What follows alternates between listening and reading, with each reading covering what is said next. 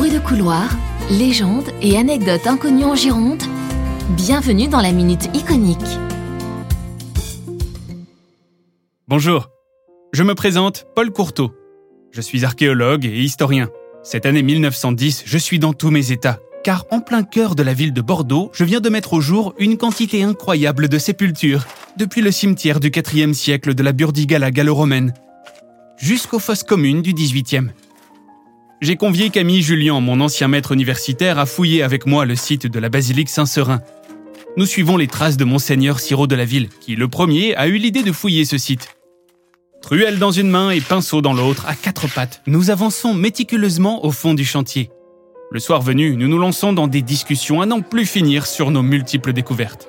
Nous nous accordons à dire que nous nous trouvons devant le témoin le plus ancien après les ruines du palais galien tandis que je m'émeus sur les grandes amphores du IVe siècle contenant des restes d'enfants. Camille s'attarde à me parler d'un mausolée contenant des sarcophages en pierre calcaire et en marbre.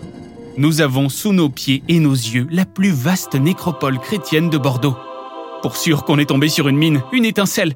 C'est la légende d'or qui se révèle, celle des pèlerins de Compostelle qui venaient ici se recueillir. Selon la chanson de Roland, Charlemagne y aurait déposé l'olifant de son neveu et fait enterrer ici même les cœurs des preux morts à Roncevaux. Une légende dit aussi que seraient enterrés ici de nombreux saints. Saint Serin, Sainte Véronique, Sainte Bénédicte et Saint Martial, dans un beau sarcophage sculpté. Serait-ce le sarcophage particulièrement bien ouvragé que nous avons dégagé aujourd'hui? Quoi qu'il en soit, il y en a tellement. Sarcophage empilé, sépulture sous tuiles, mausolée. Ma campagne ne viendra pas à bout de cet enchevêtrement. Heureusement que d'autres chantiers ont depuis été lancés.